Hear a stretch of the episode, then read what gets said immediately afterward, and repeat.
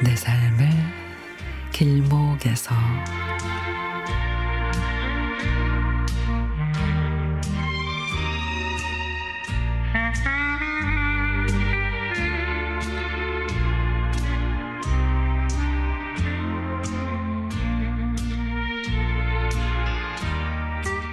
미래를 목표로 작은 화실에서 함께 대생하던 때가 엊그제 같은데 우리가 벌써 50대 초반을 달리는 학부모가 됐습니다. 그림과 관련은 없지만 그래도 각자의 길을 분주히 가는 모습에 미소가 지어집니다. 아내 정은이가 수경이 만나러 삼전동에 간다고 합니다.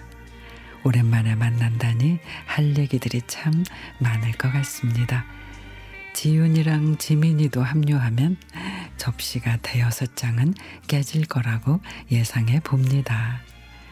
웬만하면 신세 한탄이나 긴 한숨은 자제하기를 특히 다른 사람과 절대 비교하지 말기를 그러는 순간 모두에게 지는 것이고 복귀 이전은 없어지니까 오랜만에 친구들 만나러 가는데 들고 가는 싸구려 가방을 보니 잠시 울컥했습니다.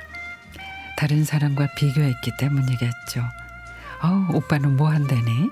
근상 가방 하나 안 사주고?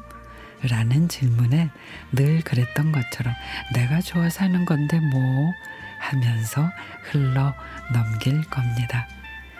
우리 아내 정은이가 하는 말 요즘 100세 시대인데 그러면 우리는 이제 겨우 반 조금 더 살았다고. 감동과 웃음으로 채워도 부족한 남은 생인 거죠.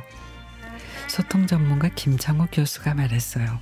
구름은 바람이 움직이고 사람은 사랑이 움직인다고. 사랑은 받을 때보담도 줄 때가 훨씬 기분이 좋습니다. 그리고 좋은 가방은 우리 딸 진아 치아 교정비 모은 뒤 바로 선물할 테니 걱정 말기를. 좋은 추억 만들어준 아내 친구들에게 감사하고 어디든 아프지 말고 모두들 많이 사랑들 하며 그렇게 사시기를 바랍니다.